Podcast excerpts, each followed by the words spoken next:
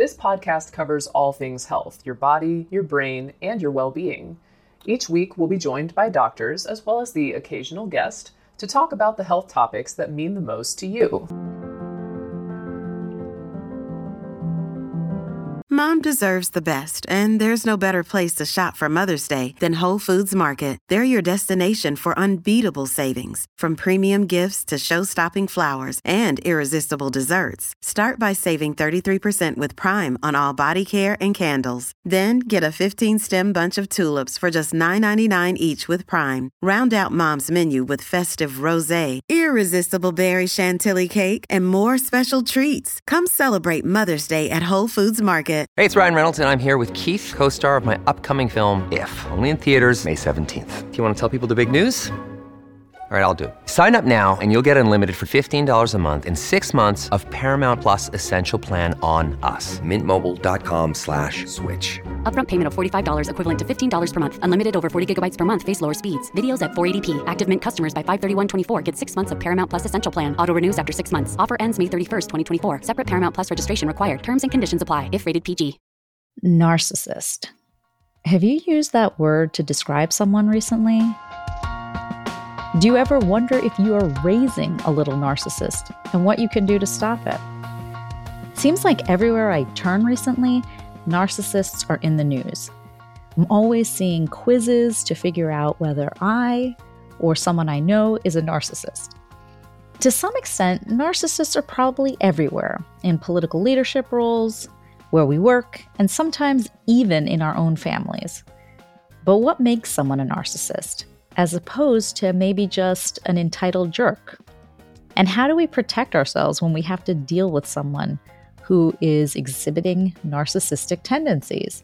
And a question that is really important to me is Is there anything that those of us who are parents can do to make sure that we're not raising little narcissists? With all these questions in mind, we reached out to an expert to find out more about what makes someone a narcissist, what narcissism actually is, and why it seems so pervasive these days. Keith Campbell is a professor of psychology at the University of Georgia and author of The New Science of Narcissism Understanding One of the Greatest Psychological Challenges of Our Time and What You Can Do About It. Okay, looks like we are good to go. How are you? Good, thank you. How about yourself? I am, you know, hanging in. Today was the. Uh... That's how it's been for two years. Is that not the appropriate answer anymore? I know. I'm just sort of like, do you really want to know? Because I'm not. I'm not able to sugarcoat it. I'm always like, yeah, yeah, it's it's horrible today, actually. yeah, I'm sorry but we're together and it's going to get better. It's good. Thank you. Yeah, it was the first day of school for my two girls. So, um, you know, it's all that madness of waking up and no one. Here is a quick word from our sponsor. We take this few seconds off to inform you, our valued loyal listener, about the best health and fitness podcast shows. From the Nezpod studios. Join us as we give you the best of the best health and wellness updates you can rely on for the treatment of chronic health problems. Classic functional medicine back to basics health tips and special updates from the best doctors in the United States of America. Check out this health and wellness podcast shows. Explore Health Talk Weekly, Healthy Lifestyle Matters, Excellent Health Digest, Healthy and Free Daily, and last but not least, Weekly Health and Fitness Corner. Also, check out Nasty Boy CC, the truest story never told fiction podcast, for that real life on the go experience with the 27 year old Golden Boy, who made our guest invite number one list.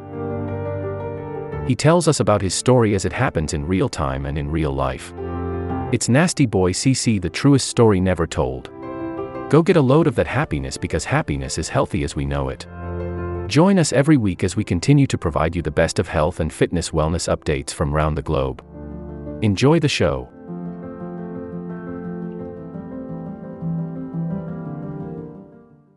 One's ready, and there you go. I, I know the process. I know the process. Mine starts next week. Yep. All right. Well, thank you so much for being here. Is it cool with you if I call you Keith? Oh, please. We- yeah, oh. yeah. All right. Perfect. So, I was reading a lot about you and a lot of your work, and you are a renowned expert on narcissism. So, that brings me to my first question is how does one decide to become the uh, a renowned expert on narcissism. Narcissism. yeah, well, like a lot of things in academics, it's not like a childhood choice. You know, I didn't wake up at age five going, you know, I just want to understand the ego. Um, it, it was something I started studying in graduate school for some academic reasons. It's this question of self enhancement that we have. People like to inflate themselves. So, narcissism was an interesting way to get at that and I was kind of interested in the the non-self and how to study the lack of ego, more of a Buddhist perspective, and I could never figure that one out. So narcissism kind of worked for me in graduate school. And what happens is you study something that just keeps on. It's like the gift that keeps on giving. So people invent selfies, and you're like, oh my goodness. And then they invent social media. You're like, oh, Facebook, there we go again. And then there was, yeah. you know, the school shootings, which I talking about, but that was another thing. And so, mm. um, so narcissism, unfortunately or fortunately for my career, has been kind of the the gift that kept on giving in a really kind of unfortunate way. But that's where we are. Yeah, no, it's really interesting because the subtitle of your book, The New Science of Narcissism, and I don't want to get it wrong, is understanding one of the greatest psychological challenges of our time and what we can do about it. So, what? It, why is this a psychological challenge of this particular time? Do you think? Well, I would like to to point out that I didn't write the subtitle to to my books. Those marketers okay. love to inflate the greatest. I never think of what I'm doing as the greatest psychological challenge, but it's a big one, and it's the it's the issue. I think twofold. One is that individuals are becoming more narcissistic, and that's kind of changing a little bit with the recession and things. But we have a culture where there's individual narcissism, which is a problem but I think the bigger problem is when the, the narcissism becomes cultural. So either you have narcissistic individuals rise into positions of cultural power, which they do all the time and have historically. And you also have a culture that really focuses on the individual, sort of radical individual atomization. People are, you know, living alone, they're socially isolated, they're online, they're creating their own universes. So there's a lot of just breaking up of people and people have talked about this a long time, going back to the you know 60s and 70s, 80s. Um, our our culture's been sort of, and this is worldwide, is becoming much more individualized. So I think that's an issue, and narcissism is a piece of that.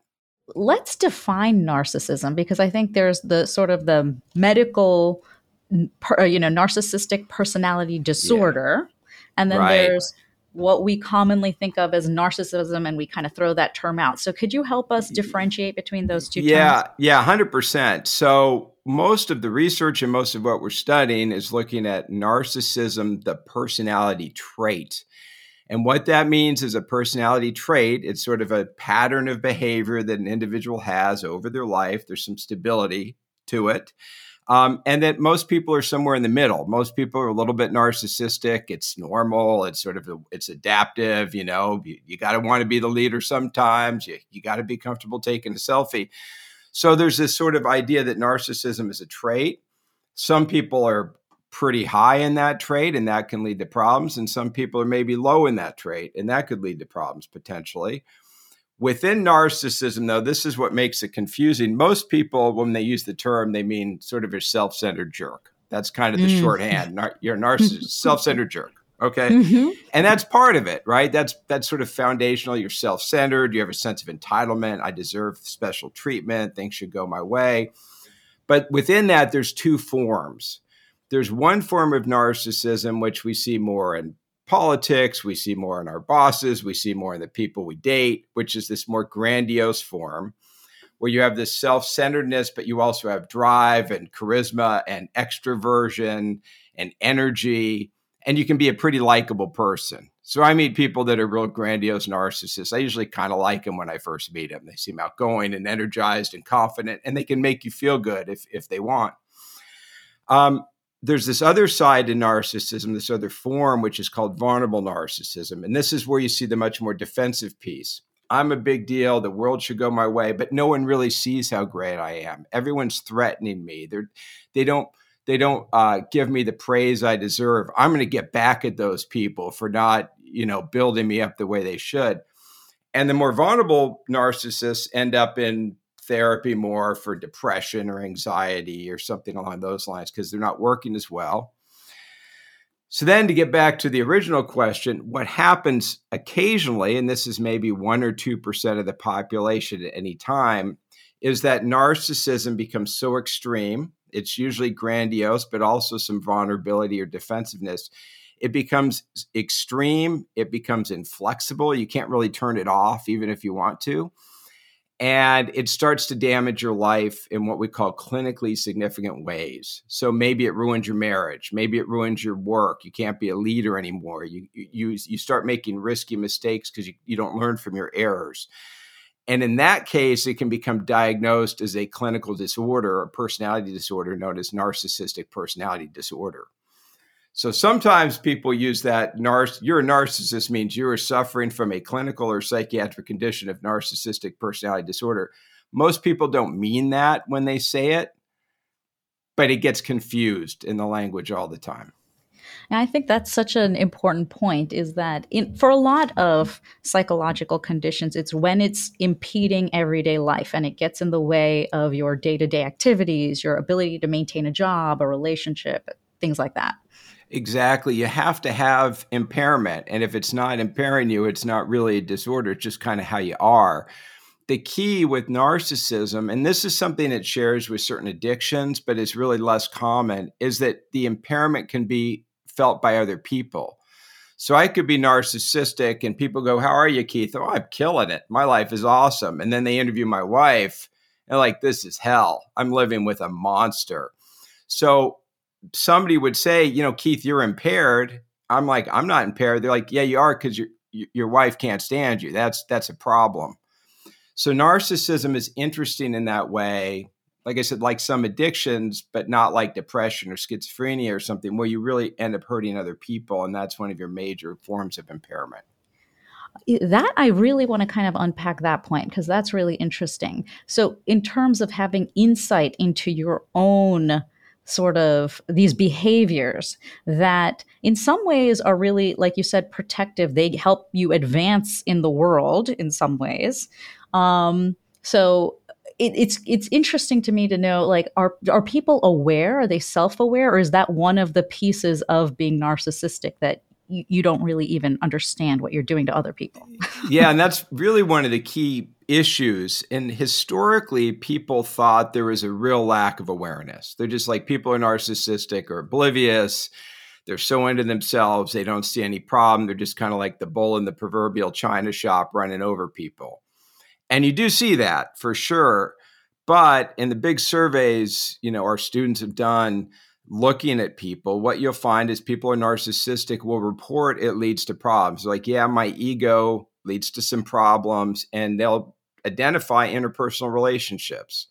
So it's not like, I mean, at least when you ask people in narcissistic, they're like, yeah, I can see a downside to this. I can see where it hurts my relationships. I can see where it hurts certain things. There's some awareness to it. Personally, though, uh, if I look at the amount of people who've sent me emails saying, you know, Keith, I'm in a relationship with somebody who's narcissistic versus Keith, I'm narcissistic, trying to get better in my relationship, it's about a hundred to one ratio.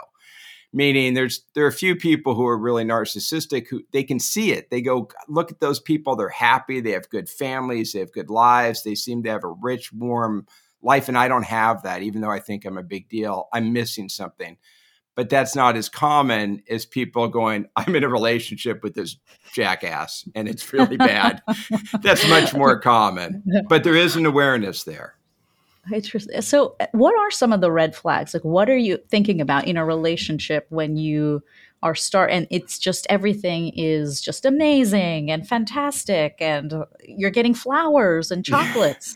what What are you looking for? Yeah. The, so the challenge with a lot of modern relationships is they start out with this exciting dating, fun part, and then they move into the more committed, emotionally intimate yeah, long term commitment. We're going to be a team and start a family part. So there's a, tr- it's sort of two different relationships. There's a fun one, then there's the, the partner one.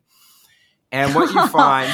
I'm sorry. I'd like to just point out that you said that there's a fun relationship and then there's the relationship. Yeah, I should have said that. And thank God my wife's not listening. But my point is, I got to say, I had a lot of fun with my wife when we were dating before we had a lot of kids. You know, it was it was fun, okay? but it's still wonderful. But there's a transition there. Oh, I got in trouble. I'm I'm busted. But the challenge is when you start dating somebody, usually if somebody's exciting and seems engaging, and energizing, that's really fun. And so when you start dating people who are narcissistic, it's often very satisfying. It's often very exciting. It's often really exciting. And so that's that you get caught in these relationships sometimes because it's hard to see. So what I suggest people do is you don't look at what the person's telling you when you're meeting them. You don't look at what they put on the Tinder or whatever app they use or what you say on your first date. You look at somebody's history. And people who are narcissistic are going to have a history where they've damaged people and damaged relationships over and over. It's like a like a tornado going through town. So you're going to see this damage and this damage and this damage. Um, you're going to have to look for it because they're not going to volunteer it. But that's one thing you're going to see. The other thing that that sometimes is useful is watch how people treat people who aren't in their power league or they're not dating. So if you're out with somebody, watch how they treat the staff, watch how they treat other people at the restaurant, watch how they just watch how they interact with the world with people who they think they're better than. If that makes sense. And and so because when you see that when the narcissist is talking to you and they want a date, you're not going to see through that. If somebody's flattering, I mean, I couldn't see through it for a second. I'm a total sucker for this stuff. But when you start looking around at somebody's life and you go, ah, oh, that looks pretty bad, or that's not a great sign, or there's not a lot of love there, there's not a lot of kindness there. If there's not that, if they're lacking that compassion, kindness, love, empathy, that's kind of the red flag. Here is a quick word from our sponsor. We take this few seconds off to inform you, our valued loyal listener, about the best health and fitness podcast shows from the Nezpod studios. Join us as we give you the best of the best health and wellness updates you can rely on for the treatment of chronic health problems. Classic functional medicine back to basics health tips and special updates from the best doctors in the United States of America. Check out this health and wellness podcast shows. Explore Health Talk Weekly, Healthy Lifestyle Matters, Excellent Health Digest, Healthy and Free Daily, and last but not least, Weekly Health and Fitness Corner. Also, check out Nasty Boy CC, the truest story never told fiction podcast, for that real life on the go experience with the 27 year old Golden Boy, who made our guest invite number one list. He tells us about his story as it happens in real time and in real life. It's Nasty Boy CC, the truest story never told. Go get a load of that happiness because happiness is healthy as we know it. Join us every week as we continue to provide you the best of health and fitness wellness updates from around the globe. Enjoy the show.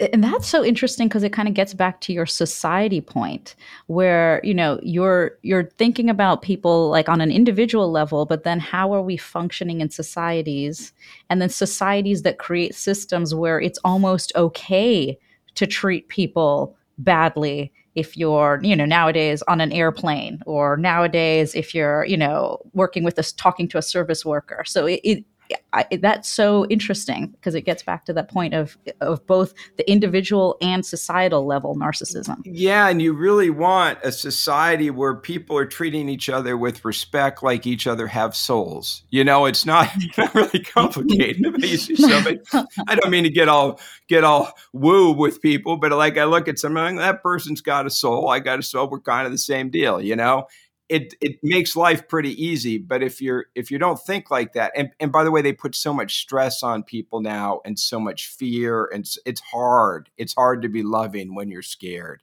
It's hard to be loving when you're financially stressed. So it's not like they make it easy for people. It's not like we're all on a hawaiian vacation you know where it's aloha bro you know it's it's a hard time. But yeah i think that that breakdown of individuals seeing each other as individuals, um, it will fracture the whole society. And then you have a low trust society and things get, and that's what's happening right now. You can look at trust in institutions. They've been collapsing for 20 years. And I haven't looked at the data in maybe four or five years. I guarantee you it's gotten worse.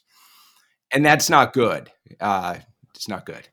You're right. I mean, I think just thinking in terms of medicine and being a primary care provider, um, you you kind of have these uh, previous surveys that showed that primary care providers, nurses, pharmacists were very trusted members of society. So messages coming from them for your health and for other messages were probably something that was going to have an impact on someone.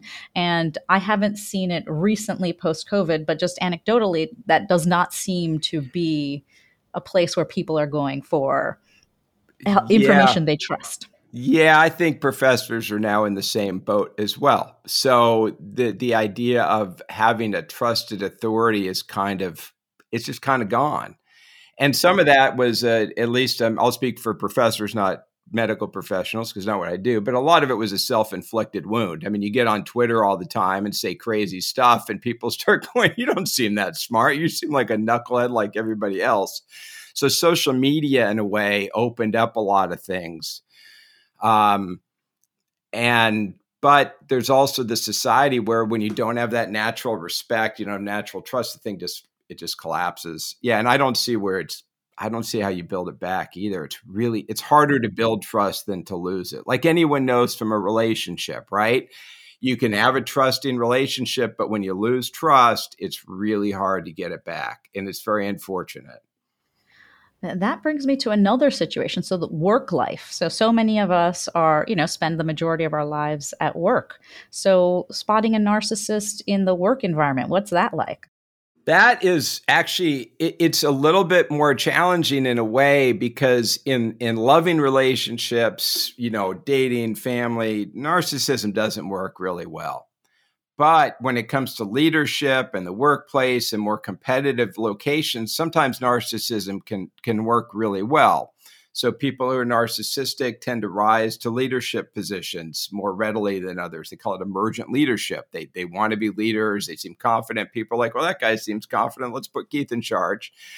Um, so in the workplace, you have these natural advantages that narcissists have. The uh, another one is um, in a workplace. Often there's a lot of things people do to contribute that aren't really part of the job.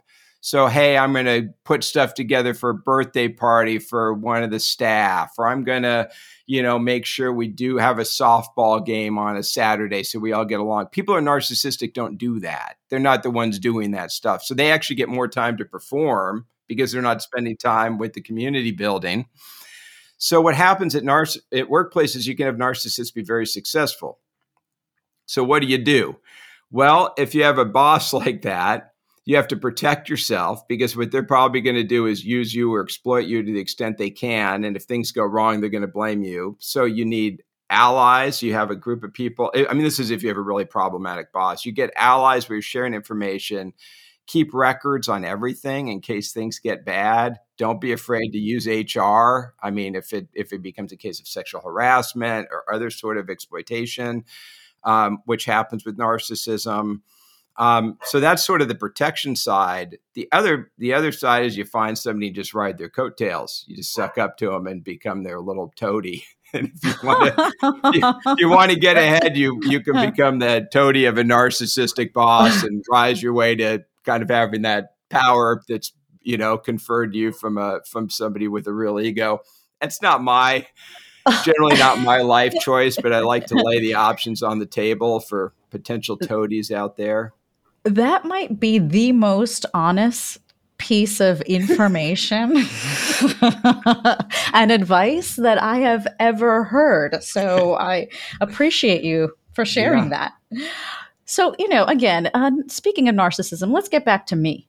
Um, just kidding. Uh, so I, I'm thinking of the children. So, our so you have children. You said you have a lot of yeah. children. No, I, I have, don't. I have two. It just seems like a lot.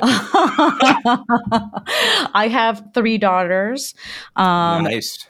Oh, really? Okay. Yeah. So, so I get I, you, again. You're speaking to me on the first day of school, so I, I believe I do love them. I promise.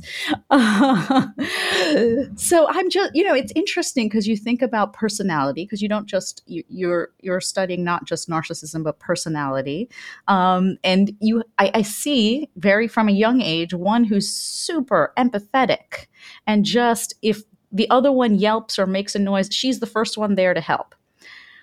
Then the other one, not so much. And I don't know if this is tween uh, or, you know, uh, tween behavior or, or what, you know, if this is just natural part of growing up, but just it's very interesting. She will hear the call for help and, and she will actively pretend she didn't hear it. She will actively do other things and find something, you know, that she has to do to to help herself in that moment. So so what's going on? Am I raising a narcissist and, and how do I stop this? Well, um, there's a few things going on. The first, which I think you hit on, which every parent of of more than one child knows, is how much of this is just genetics right? So the old saying, you know, with the developmentalist is with your first kid, you believe in parenting. With your second kid, you believe in genetics because you just, I mean, and, and when we really look at the overall, you know, what's responsible for what genetics are, you know, 40%, somewhere 30 to 50 and parenting is maybe 10 or 20% of what it, we just don't have as much control. We can't really change our kids that much. We can love them, make them the best version of themselves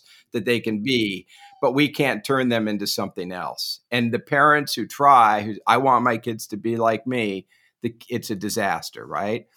So the second thing I want to say is is narcissism with young kids isn't something you panic about. If if I have a, a, young kid running around naked, look at me, Dad, look at me. I'm not like, oh my God, this is the end of the world. I'm like, this is this is exhibitionism in a young kid. This is normal. So there's we call healthy narcissism and normal narcissism. So you, don't really I don't like you can predict narcissism in younger kids, but I don't like throwing the label out with with younger kids because it's just kind of part of what they're developing. They're changing so much. Um, the final point I'll make is that parents always go, "What do I do to not have narcissistic kids?" And you know, the usual thing is you probably don't because if you're worried about it, you're probably a pretty nice person and you're probably doing a decent job, and that's all you can do. But the advice I always give is, and I'll do it quickly, is CPR because uh, it's easy to remember and it stands for compassion, passion, and responsibility. And the first is trying to uh, reward or enforce or model as a parent compassion with your kids. If you're compassionate, you're not going to be narcissistic. You can be a little bit full of yourself, but you're not going to be a bad person if you're a compassionate person. That's so that's number 1 that's easy one. The second one people don't think about as much as passion is just finding things you love. Because when people, I mean, people can go, you know, you're a physician, right? You go to medical school for ego, so you can run around with a Rolex and say I'm a doctor, which is totally cool. Or you can go to medical school because you want to help people, totally cool. Or you can want to go to medical school because you just love love it. You just love the physiology, the body, the surgery. I mean, I watched the surgery once; it was so cool. I'd love to do that. But that passion, if you do things for passion, you have that engagement but you're also drawing people to you because people love passion so you can you can get those benefits of nars you can have, you can draw people you can be successful but you're pushing out good energy you're not stealing from people so passion is really important and then the third is R is responsibility taking. It's just learning that when you screw up, you say, I screwed up. I'm sorry. I'm going to make it right. And people who are mm-hmm. narcissistic are real good at taking responsibility for success, and they have real challenges with taking responsibility for failure. So just mm-hmm. learning, and it's so empowering to be responsible when you screw up. You know, when you're young, you're like, I screwed up, and like, but I overcame it. You know, and I'm okay. So, so those in terms of parents, CPR, that's kind of what I remember. And I'm a big believer in natural consequences too you know, send your kids out in nature, have a boulder run over them, and and they go, "Hey, I got to got to, you know, I can't blame anybody but myself." And people learn some responsibility in nature. Here is a quick word from our sponsor. We take this few seconds off to inform you, our valued loyal listener, about the best health and fitness podcast shows from the Nezpod Studios. Join us as we give you the best of the best health and wellness updates you can rely on for the treatment of chronic health problems. Classic functional medicine back to basics health tips and special updates from the best doctors in the United States of America. Check out this health and wellness podcast shows. Explore Health Talk Weekly, Healthy Lifestyle Matters, Excellent Health Digest, Healthy and Free Daily, and last but not least, Weekly Health and Fitness Corner. Also, check out Nasty Boy CC, the truest story never told fiction podcast, for that real life on the go experience with the 27 year old Golden Boy, who made our guest invite number one list.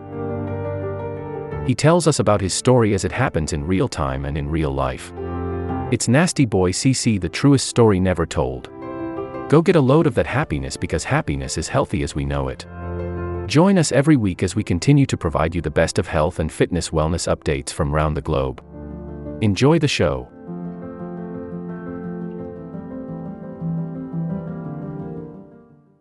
Or two. I love that. That's that's really great. Um, in terms of you know just kind of going back to that relationship with you know two partners um, can you reform a narcissist if you're in those people that are sending you messages saying i think i'm in a relationship with a narcissist are what are they asking like are they sort of trying to build up tools to leave are they building tools to stay what what are you seeing Yeah. So there's a real challenge here is people ask, they say, can people who are narcissistic change? And I can say, look, I've looked at all the literature on this, I've talked to the people, and the answer seems to be, and I wish we had gold standard clinical trials, we just don't. Um, but but what it looks to me is, yeah, people are narcissistic can change. If here's the catch, they can change in therapy if they want to and if they stick with it. And the biggest challenge um, with therapy with people who are narcissistic is is retention, is just staying in therapy because people will go in it and they'll get some negative feedback and they're like, I'm good and quit. But if people will stay in therapy with a good therapist, it seems that narcissism can can get better or or be- become reduced. And the therapy itself doesn't seem to matter so much. I mean, I've seen group therapy work. I've seen, you know, more cognitive behavioral therapies. I've seen more psychodynamic type therapy. All the different therapy modalities seem to be potentially effective. So that's the good news. Here's the bad news. You can't make somebody go into therapy. You can't force your husband or wife to want to change. You just can't do it if you were the greatest psychiatrist on earth, if you were like God's psychiatrist, you couldn't do it. It's just, it's very hard. I mean, you, you probably know this from school, but you go through training like motivational interviewing. There's, there's a whole process. You learn how to get people motivated for therapy or for any sort of medical treatment. So yes, it's possible for that individual to change, but I don't think it's possible for you to make that individual change. And that's where people have the real problem is like, now you just can't do it. I'm sorry. You just can't change people. It's really hard to change yourself. You just can't change people. yeah yeah that that is you know one of the essential foundational truths that you can right like Yeah. um so in terms of the ability to change. Is there some factor also with overlapping conditions? So if you have other overlapping maybe personality concerns i don't even want to call it a disorder but personality issues or other types of medical problems or psychiatric problems that it becomes harder or So my my answer, the quick answer would be yes, because it's sort of untangling things. But I'm trying to think in my own mind, like what would be your classic, you know, oh yeah, we've got the narcissism and, and we've got the addiction. So that would be one you'd see. We've got the narcissism and the cocaine addiction. Okay, we got to work with both those problems. Um, narcissism and marriage problems. But narcissism, what would you see it with? You know, paranoid personality disorder, borderline personality disorder, um, maybe bipolar disorder. So some of the things you might see go with it, yeah, they're going to make treating it harder. But you know, clinical diagnosis is so hard; it's always kind of messy. And um, but yeah, I, I do I do think more is more is worse. I think a history of trauma with narcissism is going to make it harder to treat than if it's just sort of there. Um, but it's always a little bit challenging to treat narcissism because people who are narcissistic like who they are. So you, it's harder to change than if, if you walk in like, I don't like myself, I'm depressed, I have low self esteem, it's hard to change. Now imagine if you like yourself, you don't have low self esteem, right? Right, right, yeah. right. So anything that you really wanted to get across that I haven't asked you about? No, no, I don't. I don't really. Um, I, I here's what I will say to people, if it, which which is just something you didn't ask about, is that when people are interested in science and interested in something like narcissism, don't be afraid to get on Google Scholar and look at research yourself. Don't be afraid to read books. Don't you're not you know like we were saying before. I'm just an academic, but I'm just a dad. I just do my best. Not some super genius. You can figure this stuff out and so I, I guess I encourage people to just not be afraid to dig in and try to try to think through stuff.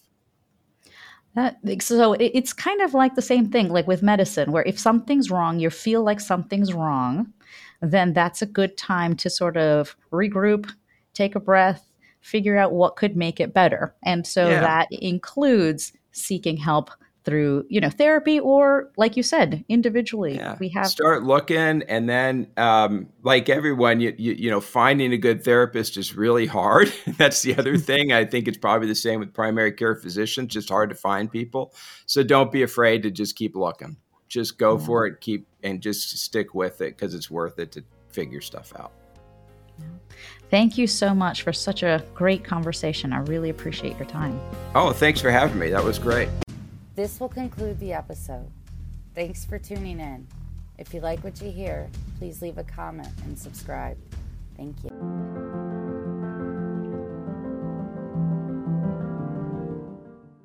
This will conclude the episode. Thanks for tuning in. If you like what you hear, please leave a comment and subscribe. Thank you.